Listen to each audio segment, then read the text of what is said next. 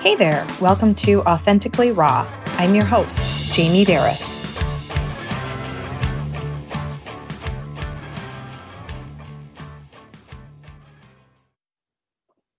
Today, I have the privilege of welcoming the Therapy Sisters to the Authentically Raw podcast, Charis Pastor and Rachel Flowers. I will let them introduce themselves. Charis, go ahead, please. Yeah, hi. Thanks, Jamie. It's great to be here. I'm Charis Pastor, and I'm one half of the Therapy Sisters. I'm the older sister, so just in case that was a question in anyone's mind. Um, Rachel and I are both clinical therapists. I've been in the field for, I have to do the math. I think it's like it's more than 15 years. Um, maybe I shouldn't do the math. Maybe 15. We'll just stick with 15 years. I I specialize in anxiety and women's issues, and most recently trauma. Um, I actually work in, worked in private practice for a very long time, but for the last two years, I've worked for a company that does kind of an EAP program. So it's a benefit through employers. It's a little more short term, very focused cognitive behavioral therapy. Um, so that's what I'm up to these days, besides the podcast with Rachel, which we launched in January. So um, it's keeping us busy, but it's been amazing. I'm Rachel, the other half. I'm the younger sister, I guess, right? Not the youngest. You know what I realized? The, the three of us, we we make what? We, we complete each other's family unit, right? Because Jamie, you're the youngest of three sisters, oh, and we're the I'm the oldest, and oh, Rachel's the middle. yes. See? There it is. There it yeah. is. Love it. But, Sorry, Rachel. Yeah. So I've no, no, no. I've also been um a clinical therapist for I don't know, 15 years too, probably if I do the math. Maybe even a little longer because you graduated a couple years before me. Yes. Um, and I started um out with working primarily with just eating disorders, so anorexia, bulimia, binge eating disorder. And then through time, like most diagnoses, there were multiple things going on. And so I kind of shift through time. And so now I I do work with that a little bit, but I do a little bit more with um, disordered eating patterns, which a lot of women have that don't fit the criteria for an eating disorder. Mm-hmm. A lot of mm-hmm. binge emotional eating, and then a, I do a lot of trauma work. So I spend my day job. My day job, I co-own a large private practice So we have about 25 clinicians that we have working with us. And then I see clients throughout the week and mostly do a ton of EMDR and a ton of um, just CBT and trauma focused work. So I work a lot with women. I have a few men on my caseload, but I do a lot of anxiety, depression, and then you know everybody has trauma. I think I thought mm-hmm. early in my career that trauma was all the big T's, but I just you know everybody has little T's that they have that have impacted the ways that they believe and behave. And so, um, as you'll hear on our podcast at some point, I also do a lot of uh, ego states parts work. So, a lot of healing of the little parts of us that need to be nurtured and cared for so we can integrate and just become healthier people. So, I do that. And then Charis and I are both moms. And then we are both wives. And then we, we That's true that too. Part. We do that. We're sisters. I kept and, it profesh. oh, yeah. I'll go into other things. We have, we have dogs. We're dog moms. And uh-huh. um, uh-huh. I also have a cat. Yeah we yeah you have a cat you have a cat i don't like cats but i like your cat um he's super sweet but we he is sweet but we we just really we started this we well we launched in january but we started this a couple years ago and i think finally hit a point where like we have got we have to get this off the ground because i think for us jamie like this is such a good platform to reach more people because our client work is so beautiful, but it's one on one. And this is such a good way yeah. to like reach more women and normalize more situations and just talk about the hard stuff nobody talks about. So we can create a space where there's just community and connection, which is our ultimate goal. So we love for it to take mm-hmm. off and be in a place where we could do more and more with this. So um, Thanks so much for having us. yeah, and thank you, and thank you for your podcast. I think yeah. you hit the nail on the head. The, these are you can work one on one but when you have a podcast you can reach so many more people and your ripple effect is huge mm-hmm. because yeah. there are so many issues that we do not talk about enough mm-hmm. yes and the second you start to talk about it you hear me too me too me too mm-hmm. everybody struggling with all of life's stuff on their own and it is not true everybody yeah. has that stuff and we are too afraid really to speak up and talk about it. Yes. And speaking of, I had no idea I was going to throw this out there. I knew eventually someday I would. Um, but I knew it couldn't be a solo cast. I knew I couldn't hmm. do it on my own, and it was something far in the making. and we ran, I, I, really ran across um, your guys' podcast just in our group because we all took the course together and learned how Mhm. to podcast and launch. And I was going through and reviewing. And when I listened to the therapy sisters, Kirsten Rachel, I felt an instant connection. I, I felt, oh, yeah, I'm a sister here. we have so much in common yes. with both of you.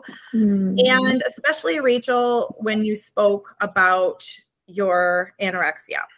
Mhm. And I have struggled, and I can say I have been, I don't know if you call it healed from more of an exercise addiction. So Mhm. I'm 47, and I can say that it's really only been within the last five years that I can really kind of talk about it a little bit and admit it out loud. I knew to myself, and I um, I hid it.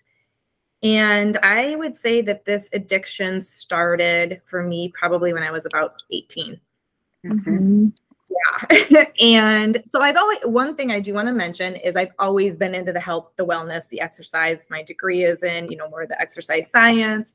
I taught in gyms, I did personal training. I'm all about health and nutrition and well being. And I started out that way. And I was pretty, even though I think I started kind of that addiction around, you know, my late teens, and I, I do feel like it started from a lot of direct and indirect messages, which from a very young age, um, I have four children. My oldest is about to turn 21, and my youngest is nine. And the things that they even say about their bodies at such a young age is Mhm. appalling. Mhm. Mhm. And the messages that are sent, whether it is out in society through commercials, billboards, magazines, whatever, or directly spoken to you, or I think, at least for me, and I don't know how much people explore this, is the indirect messages of the way someone, let's say there is a person walking by and someone ridicules their body Mhm. Mhm. directed at that person. But personally, for me, I took that internally to mean if I look that way, Mhm.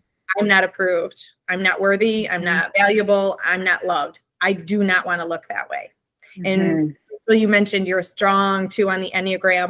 Mhm. We're sensitive and we feel and and I, you know, Mhm. here now I can realize um, you know, where all of this came from, but Mhm. how we internalize what our bodies should look like to feel worthy and loved, I think is universal, male, female, young, Mhm.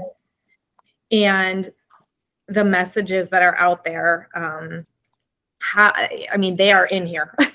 and how Mhm. do we, you know, rewire that thinking of Mhm. getting back in line with ourselves and Mhm. loving ourselves because I see now it's that disconnect when I look back. Um. I could uh, tell a little bit more of my story, some of the real low points, but is there anything either one of you want to tap in so far to? Yeah, I was going to say too, you know, I think one of the things that people often don't think about too is when you compliment somebody's body, right? Mm. So, like, um, you know, I think about even like as a little, like my daughter is nine and she's always been kind of a little wireable little girl. She's just long and lanky. But I have a friend whose daughter was a little bit chubbier and then she thinned out because she's having some stuff going on. And people commented, like, oh, she's going into such a beautiful little girl. And thankfully, my friend was very aware.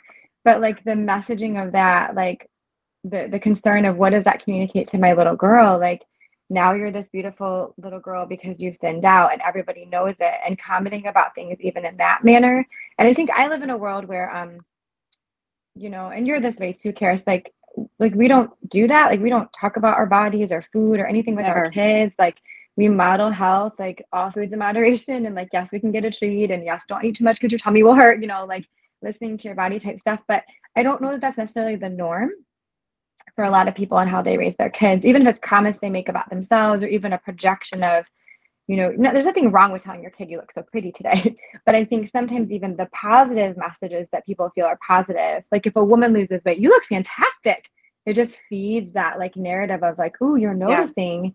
I'm going to keep going. And I think it's so interesting that we have the right to comment on somebody's body.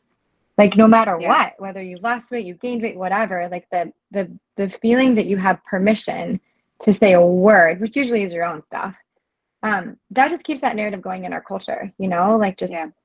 noticing any of that yeah and it reinforces the the message that like you're more valuable when you're Mhm. smaller or when Yep. you when your body looks a certain way or fits a certain ideal Mhm. um because we're we're yeah we're we're highlighting that or we're we're Mhm. associating positive feedback or positive language around that um Mhm. And it feels good right it feels good but it's one of those things that it feels good in a way that's not good for us right because it reinforces that exact Mhm. kind of programming that's that's really Yep. deep and you're so right jamie like it starts at a really young age Mhm. and it is so internal and it, i think it's a lifelong process to to Mhm. rewire that you know Mhm. because a lot of times you don't even realize what you're carrying around until you're like our age right Till you're in your Mhm. 30s and your 40s and it's just like oh wow i didn't realize how much value i was placing on that and then beginning that work For is i think a journey and I think too, the prominent figures in your life, whether they're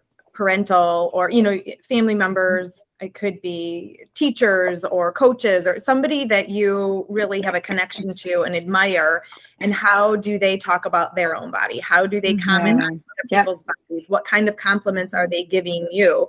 We all register and process that so different. Mhm. And for me, it definitely was if I if I can be, you know, look this perfect way, which is impossible um, because it's always what is perfect right. right, right, right, right. perception of what that perfection would look like for you, for them, for anybody, and you strive to do that. Um, it's it's it's becomes an obsession and an addiction. And I can say, I, so I started to teach group exercise classes when I was in college. I started to teach. Uh, I went to Grand Valley State University for all of us Michigan people, but yeah staff members. I was a ripe old age of 19. And I also taught at like uh, Grand Rapids Community College, you know, here in town. I and so I taught like these older women, just loved it. As the years evolved, after um, you know, I was more in my 20s, I started teaching at more gyms.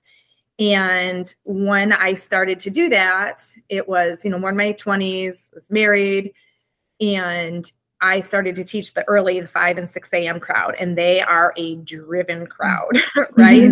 yeah if you're gonna a lot of that was yeah. that. I mean, they are there and they are, Yeah. you know, back in the day when everybody was labeled that type A, uh, and that's the crowd I was with. They, we all would Mhm. run races or they were big bikers. And it was hours and hours of working out was the thing to do more, better. And there was a lot of that, a lot of commenting. And being up in front of the class, I began to feel all this pressure of Sure. I don't look a certain way. I am not showing up for these people. You have to practice what you preach. You have to look a certain way. They're going to stop coming to your classes. So any mm-hmm. compliments and anything, it actually had a really adverse effect on me. Mm-hmm. And I even remember when um, I would got pregnant with my first, and that pressure of you need to keep your classes exactly the same for this Oh, entire pregnancy. And I exactly. I I think back of that now, and I just oh, it breaks my heart that I mm-hmm. even felt like that. Yeah. And people would say, "Boy, you just you don't miss a beat. Your classes are still like, you know, super hard and this and that." And I I look back how sick I was, you know, when those first I was sick like the first 5 months, powered through every day. Jeez. 4 a.m. I mean, ridiculous. I'm sure my heart rate was higher than was healthy. Absolutely. There's no doubt in my mind. Uh, even going back, getting on the bike or in the classes when my son was like five weeks old, and you know, you sleep what, 45 minutes and you're up, right. or you sleep another 45. I can remember nursing in the middle of the night looking at the clock. Well, it's 3:30. I might as well just get ready to go to the gym. Oh, wow Or Aw. Oh. y- you just keep it's the why what am i doing mm-hmm. and even in the midst of all the the teaching i kept a log an exercise log and if i ran anything less than 2000 miles in a year i felt like i was just worthless and Mhm. shame Mm. do you talk to yourself? And I would keep track of the hours. And I don't really know how well I hit it. I really, really worked hard to not show or not talk about, um, you know, exercise too much or food or anything mm-hmm. like that my kids. And same thing with compliments. I do not compliment them on their looks very often. And sometimes mm-hmm. I wonder if I probably should more, but I I knew what was happening inside of me, and I never in a million years wanted my kids to feel this yeah. way. Right, yeah. right. Well, that's a lot. mm-hmm. But I, I, I, don't, and even if adults uh, don't have, say, an anorex, if they're not anorexic, they're not bulimic, or they don't have an exercise um, addiction, I feel the real epidemic is that overall body image. Yeah. Mm-hmm. Even with diet culture. I don't know if you mm-hmm. guys were into the whole, like when I was in my early 20s, it was the fat free stuff. Mm-hmm. So we, tons of carbs and breads and gluten, which I am highly I have a huge sensitivity to. And the dairy yeah. was big, like it's just mm-hmm. all the fat free. And then it went into the zone, and now it's like the intermittent fasting. And I just you see everybody jump on whether it's yeah. good for their body, whether it's healthy, whether it feels right. Um, maybe it makes you yeah. irritable, maybe it makes you sick, and we do it anyway. Yep. Yeah. I think I was gonna say real quick, Jamie, about what you were saying about the gym.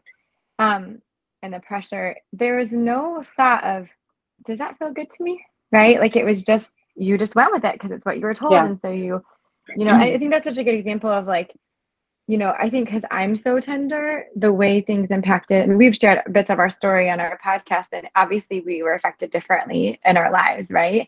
Even like, um, like we're both tender people, but our reaction to emotion was really different, right? How we handled that was really different because of how we mm-hmm. internalized mm-hmm. it, right? And we come from the same mm-hmm. family and have a lot of the same experiences, which is so it's it's fun to see and interesting to see that you can have the same a lot of the similar similar things, including your genes, and have like a different outcome, you know? And so it's interesting because I think it was probably the same for you where it was like, okay, I have to do this. You know, there's no thought of like that. And then the other thing that always gets me, I say this to clients all the time, the diet culture is the only industry that does not provide a refund for non-guaranteed everybody that diets usually gains the weight back and is frustrated that it, you know, brings on that cycle of shame and all that personalized belief, which really is just the distortion of culture. And we keep paying for it. Like, in what other world do I get my hair done and it turns out purple and you don't refund my money, right? Or I buy meat at the grocery store and it's gross stinky and I return it and they say, oh, of course, we're so sorry. We're, you know, it's the only industry that is that toxic and that manipulative and people keep believing it and buying into it, wanting more and more and more. And there's no thought of like, I'm getting the same result. it's not doing anything for me because right. it's such a narrative of right. like, like you sell a lie. You'll be so much happier when you'll feel better when. And I can tell you, there was never a time I stepped on that scale and felt better. It was like, ooh, what now? How, what else can I do? okay i yeah. accomplished. Okay yeah. it was never like yes i've now i'm good because it never really was about that. It was about my own regulation and my own inability to control whatever was happening around me. And i think until you start to think through some of that like do i like this? Does this work for me? Do i agree with this? Which some of it you probably couldn't do in your early 20s because you didn't know to. You know who mm-hmm. does? Who knows to do that of course yeah. Your brain's not developed right so it's just interesting like there's just no interruption of that still like because we just don't know different, you know? Yeah. I even feel just the one line that really pops up for me right now when you talk about that, you know, like no refunds or whatever. It's yeah, the whole diet culture or body image, you know, whatever the messages they send you, the more you hate yourself, the more they profit. Mm-hmm. And it, it really took oh, me yeah. until midlife to okay, I need to go internal. There is some things inside of me that I really need to work through. Yeah. And it is the more you hate yourself, the more you shame and disgust yourself you know they they profit and yeah it, it almost is like that rebellion now like screw you um right yes i love me now yes yeah taking that analogy deeper it's also like you know you you go to the salon and they dye your hair purple and you didn't want purple and then you keep going back and you keep getting purple or you keep buying the rotten the rotten chicken from the grocery store right. you just keep buying it yeah. Um, Who would do that? A couple right a couple of things stood out to me, Jamie, too, as you were talking about that. And one was like, you know, the just the very black and white sort of belief and i think this is true for a lot of women of like i'm either successful by this measure or i'm an absolute failure right? With no like where's the gray right? Nothing mm-hmm. in between of like hey some days i can kill it and other days i can't. Like i just can't do it. Like i just have to rest you know and that sort of thing. But like those ex- really extreme measures. And like i know we sort of talked about too off the podcast about like the perfectionist piece mm-hmm. perfectionism piece and so i think that's true for a lot of women too like those incredibly high standards that we we hold ourselves to and even your example of you had a new baby and like it's 3 30 in the morning and I might as well go, go work out you know we just keep pushing pushing pushing pushing and we don't pause to listen mm-hmm. and i don't mm-hmm. think we know to pause to listen until yeah. now yeah. until things hit that fever pitch yeah. where it's like now it's demanding our attention mm-hmm. right?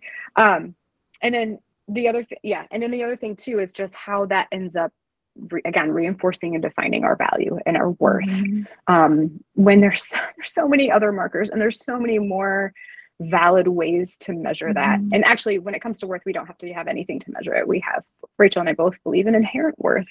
We're mm-hmm. worthwhile because we're here we're human beings. You're just yeah. good. Yeah. So yeah yeah. It reminds yep. me too of I feel it's almost a sort of punishment that we do to ourselves. And whereas now I look at exercise as a gift mm-hmm. I give mm-hmm. myself and I approach mm, so different. I remember days of I mean my, my my body always hurt. It always ached. I mm. there was something always injured and it was a daily dose of ibuprofen. Keep going. Mm Mm. Even it got to the point I, you know, tore um, a knee and had to have surgery. But mm. up until that day of surgery, just keep popping the ibuprofen and go out and run. Just keep doing this. Push through. Oh, it was terrible. Mm-hmm. My chest mm-hmm. always hurt. You know, when you are mm. outside and you exercise, you run or you do something vigorous in the in the cold, and you just have that yes. chest feeling of like, yes. when I take a deep breath. I had that every day, mm. all the time, because I would, and, and I even had you know one of those watches that would track you know how far you go how fast you're running just mm-hmm. everything and i my my mile um, had to be faster all the time all the time mm-hmm. i wasn't running a you know just over like a six and a half minute mile then pff, you lazy mm-hmm. you know mm-hmm. well how can you run mm-hmm. because it's running on nothing right yeah. and it's trying to tell you slow down to speak to you yeah yes. and i yeah. think and I, i'm not gonna lie and i there's not one person out there that doesn't exercise in one of the boxes to check is cosmetic because i i'm not going to say oh that has nothing to do with why i exercise. Yeah. Of course it does but it is at the bottom of the list now and it is more about going out there. I listen to podcasts something inspiring that's like my mm-hmm. half meditation time growing time spiritual time prayer. It is where i write my books. It's where i come up with podcast ideas. It's so it's like i can't wait to get out there because i give this gift and it's connecting yeah. nature and just like the fresh air. None of that was any part of it before but yeah. it takes a lot to get to that point Mm-hmm. And I think it's sad when we look around because so few people exercise for those reasons. Mm-hmm. Right. Right. Yeah.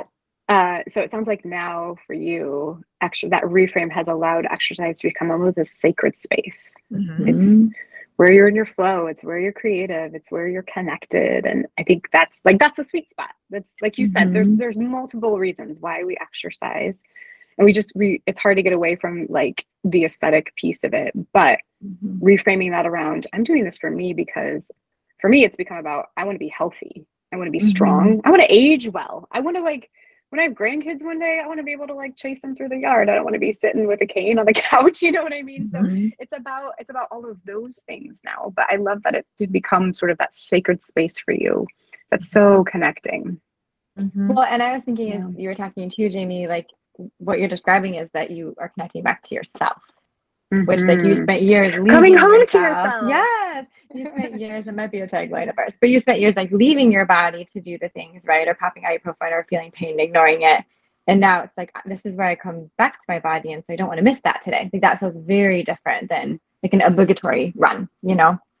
Right. Right. Yeah. And, it, you know, at the time I didn't realize, okay, all of this overdoing and, and whatever anybody does as far as you know whether they shun themselves for what they're eating hopping on this diet or just the way they talk to themselves about their body or whatever habits they have it's really stopping and asking yourself well who am i doing this for? Am i truly doing this for me? Because obviously i wasn't. It was for other people. And i think Mhm. that that is what is so pushed at us in Mhm. society today. If you, you know, I mean, think about it, you know, everybody, it's like you're doing this for the approval and acceptance of love of everybody else. It doesn't, you know, it's not for the, you know, I, I want strong bones. I mean, who gets on, who, who to exercise and is focused on building, you know, muscle mass for the reason of I'm supporting my joints. So when I'm 80 and I, well, I don't break my hip, I am really working out my heart muscle today or my lungs, my lung capacity, because when I'm 85, I mean, what are we really thinking of? And when we're Mhm. focused on ourselves and why we're doing it and how it makes us feel, it changes everything. Mhm. It changes the relationship. Absolutely. Yeah. How do people get there? Yeah. Well, I was curious, Jamie, if you don't mind me asking, like, what was your process? Like, how did what got your attention finally where you're like, oh my goodness, this is a problem for me? And it sounds like you had some awareness of that, right? Like internal awareness, but that conscious awareness of this is a problem for me. And then what was your process? I was, let's see, I was in the, you know, right in the fitness, we'll call it the fitness industry for almost 15 years before I knew I have to step out. I knew I was so burnt out, so exhausted, and I knew it was unhealthy because I I remember why I went this way in the first place. And it really was just the love of overall well-being, you know, physical, mental, emotional, and Mhm. I was so far from that Mhm. but I still carried a lot of that with me even after I quit. And it just took a few more years, three more kids, right? So I have four kids, and I can say with each, with my my last two, it was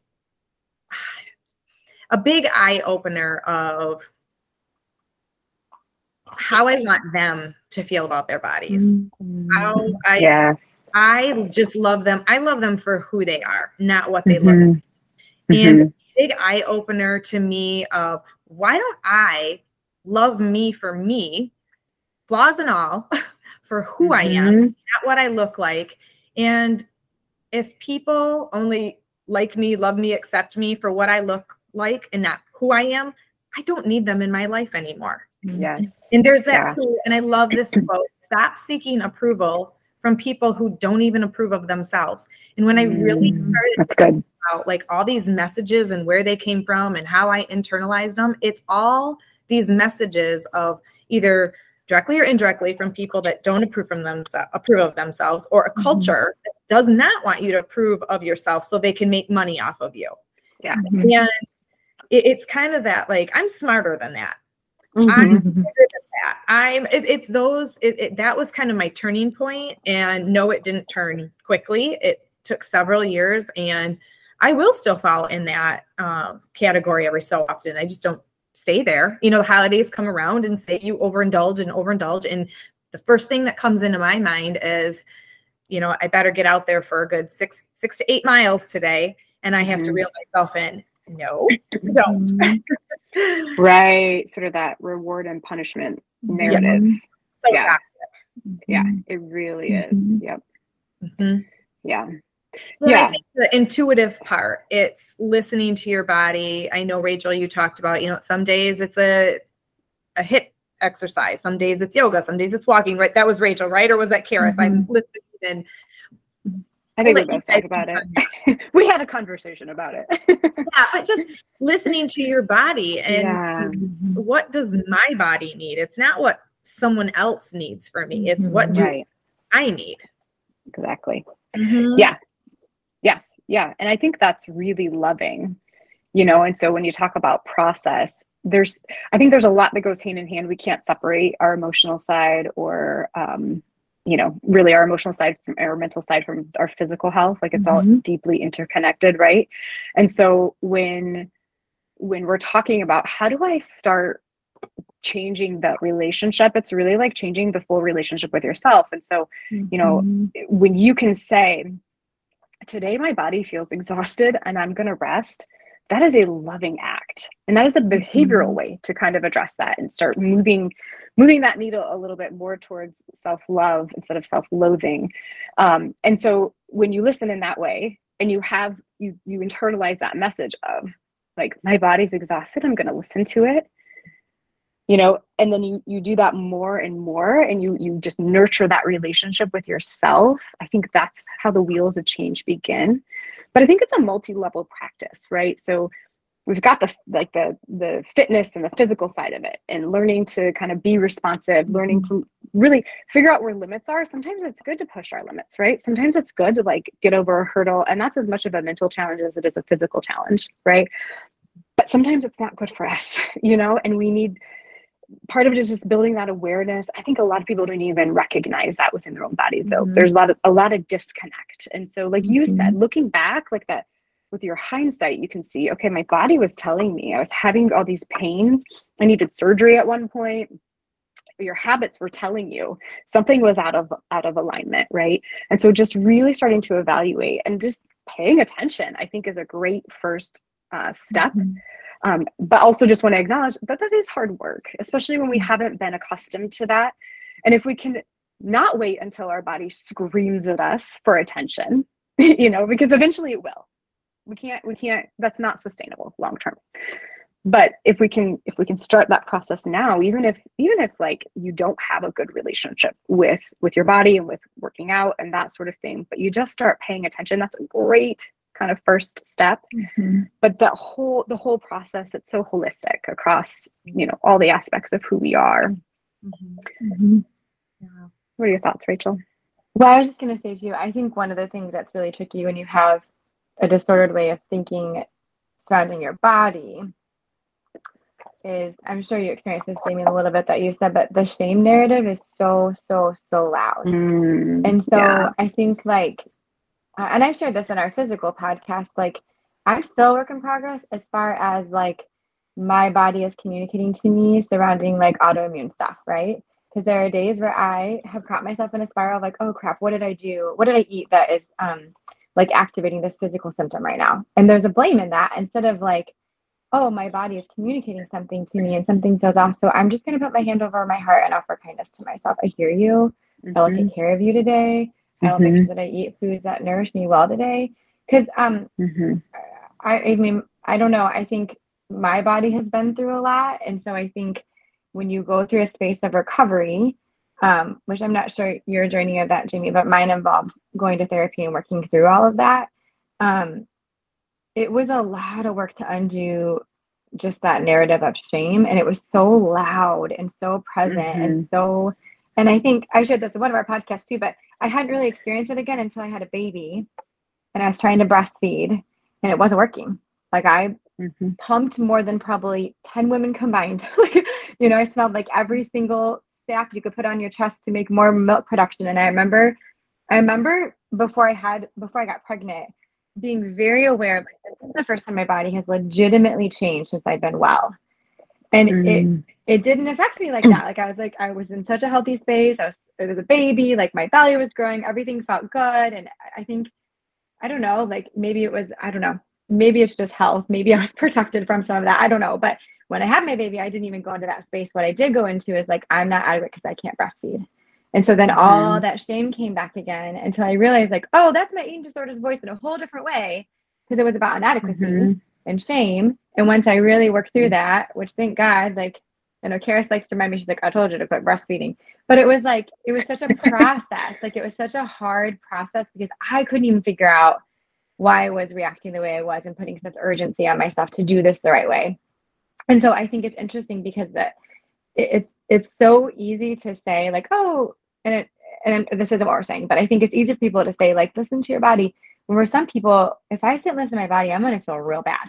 like if I really yeah. sit down and listen to like what that's communicating to me, I'm going to feel like I, I can't do that. And that's part of why the behaviors exist right? Because if i escape i don't have to feel it. And so i think right. the shame part like the the undoing of the narrative because the narrative builds. Like you might start with exercise right? And then you have this narrative i need to do more. I need to go harder. I need to be fitter. I need to look this way which just then filters into every other behavior you have about your body and it isn't about listening or realizing your body's been there all along she's never done you wrong she's never mm-hmm. hurt you but i think going back to what you were saying, Charis, like really getting to a place of like, how do you offer self compassion and kindness? Because you would mm-hmm. never speak to your best friend the way you speak to yourself, ever. Right. Like, I would never look at my best friend and be like, well, you probably should have eaten those nachos last night. That's why your belly's upset this morning. I would say, oh my gosh, right. let me bring you some soothing tea. I'm so sorry you don't feel good, but I'm here. You know, and so it's even yeah. even just that I'm here to your own mm-hmm. body is sometimes they're like, oh, okay you know you know one thing so. i thought of um, and and this kind of dawned on me probably only about two years ago is that i feel i was avoiding rejection and shame but yet what i was doing was rejecting myself and shaming yeah. myself i can just do this to myself then i won't have to feel it from the outside i yes. wasn't really yeah. thinking this in my head um, or you know, subconsciously i obviously was for decades without mm-hmm. realizing it. But it's like, if I can just do this to myself, I'm going to avoid someone rejecting me or someone shaming mm-hmm. me. And yeah. I just, you know, you ended up doing it, you do it to yourself. And it's like you said, it's, it's never enough. When, mm-hmm. when am I going to finally be satisfied with, you know, mm-hmm. the way, the way I look, the way I exercise, it's never mm-hmm. enough. Mm-hmm. Yeah. Yeah. Yeah. And go ahead. No, no, you're you're good. Oh, I was gonna say, like that's such a good example of like a a self-preserving defense mechanism, right? So if I yeah. do these things, you can't hurt me, and it's right. interesting because those things develop subconsciously. Like nobody knows. I mean, those are those are things that you know I might point out to a client, and they're like, oh. Oh, you're so right, but they don't know it because you don't know it. You're just living your life, right? And so right. it takes like that you know, looking back to recognize like I was totally in a space of protecting myself so I couldn't get hurt. And I think there's such a shift from protection to being with yourself because if someone does reject me, I have me now. Mm-hmm. Right. That's exactly and that's right. all I need. And I, I, I mean, granted, I have wonderful supports, right? But like there's such when you when you leave your body you don't know yourself or your body. When you come into your body you can really evaluate like is that a true statement? Is that a fair feeling? Is that my stuff or yours? And then when you have wonderful supports who will tell you the truth you can really process through that. Like did i do this Charis? Or what do you think? You know and like walk mm-hmm. through it which is such a beautiful space to live in. And it like what you were saying Charis it's gray. And you'll have to all mm-hmm. figure out because you're just living your life in right. a really self-aware present way you know? So it just yeah. it it, it's interesting how you know you can really shift that need to preserve to just being present. I don't need to protect yeah. myself if i'm in myself right? Because i would mm-hmm. be willing to bet jamie you know now when you're not in yourself. Like you know now if you're not okay? Which is self-regulation yes. Yeah. Yeah awareness just takes it, it takes time to it does it takes time to develop the thing yeah. is is i feel like i've always been very self-aware but i was just in such denial I don't. That's yes. it. Yep. I'm fine though. It just I keep trucking through. You know, going mm-hmm. on. And now the self the self awareness is it. It's just evolved, I guess, mm-hmm. in the form of okay, pay attention to this, nurture yourself. One thing I want to point out, and I I want your take on this, and I don't want to have it come across as like nitpicking or criticizing. But one thing I have really been aware of the last year or two, and I've stopped doing it, and I've commented a little bit even to my daughters, is do you ever notice when there's a group of women or even just two women that take a picture? What does the mm-hmm. uh, woman on the outside do with her arm? it's always like oh. this, right? Place yeah, uh-huh. And why is that? Because then I want mm-hmm. my arm to look thin. If you scroll in, you know, your pictures, pictures that people post, anything, it's it makes me sad. Because that's not a mm-hmm. natural thing to do to walk around with our arms on our hips, but it's those right. little things or how the legs are posted. And even in young girls, mm-hmm. oh, how it's it's even if they don't have anything beyond that, it's still that message of I have to pose in this way to look a certain way to be acceptable. Yeah. Yeah. I think with little kids, like I think some of that stuff is on the Disney Channel. Like there's stuff my daughter said where I'm like, whoa, or even like this is silly, but like my son for sure learned shut up from the Disney Channel, right? He's seven. like, where did you learn? I don't know. And then my daughter will say from the show, right? But I think, you know, I, it's interesting because my daughter is nine and I see some of that in her. And I think it is what, what she observes from, or like, you know, she loves watching gymnasts because she's a gymnast. And even that, like, so and so does this, so and so does this, so and so does this. Yeah like there there is like a accommodating or a learning about things and we have lots of conversations about like all bodies are good and all bodies look different and the body is just the place that you live in right and what matters is how kind mm-hmm. you are mm-hmm. all these other things right but like yeah those narratives are everywhere and i also think too yeah. i'm going off a rabbit trail for a minute but i also think too one of the things i had to keep in mind because i don't know if you if you do this jamie but i definitely and you've helped me with this too Charis, like well maybe it means this but i because of my own history and never wanting my children to go through what I did, sometimes they'll say things and I'll hear something and I'll kind of have this internal panic response. And then I realize, oh no, no, no, I'm I'm hearing that at 38, she's nine. So what she meant by right. that was this, but what I heard in it was this. And so even the clarifying question of like, what does that mean to you? Oh, it just means like what was it? Um something about her legs. Like what does that mean to you? Oh, it just means that I um feel like I am not as tall as my friend who's two inches taller than me. Oh, that's not what I heard at all. You know, I should have worn my fleece pants today. Um, I don't like my legs. What does that mean? Well, I'm cold. I should have worn my fleece pants today. Oh, I'm like, oh my gosh, you're like, what do you mean you don't like your legs? So it's so funny yeah. because I think, I think even one of the things Charis and I talk a lot about is like just being curious to experience. So I think that's our own experience, but I think that's also the experience of our children but then I think even in that, like there can be compassion for the post right? Because that, that narrative comes from somewhere and we're all behaving out of what we know. And so I think it's sad, but there's also a space of, okay, so there's some work to do here. People feel that pressure to respond that way, or they don't even know they are. Because lots of us don't. I mean, most of us don't know who we're doing, you know? Yeah, I had that thought, like that the hand on the hip sort of thing for I think for most is not even a conscious act. Yeah. Yeah. You just, you know, you just get into that pose um, mm-hmm. because that's what you do. That's what you've seen others do. Mm-hmm. And like you said, it's like, yeah, yeah, exactly. So yeah, yeah, I, and it is, it is, it is sad to see it among, you know, younger, younger girls and that sort of thing. But I think, yeah, the conversation piece is important. The curiosity mm-hmm. is so important. Yeah. And the mm-hmm. compassion, you know, compassion for ourselves. If you look back on a picture of yourself and you see yourself doing that, compassion for who that woman was then versus mm-hmm. who you are now mm-hmm. because you didn't know then the things that you know now and then compassion for other people you know yeah. like oh look at like however that kind of manifests in your head but just kind of that loving curious bend it can be so powerful in helping to to i guess just mm-hmm. navigate through that and mm-hmm. figure out what do we do with that information then yeah, and mm-hmm. I think it is it's that self-awareness of wait a minute, why am I say posing this way? What is it that I'm really doing and yeah.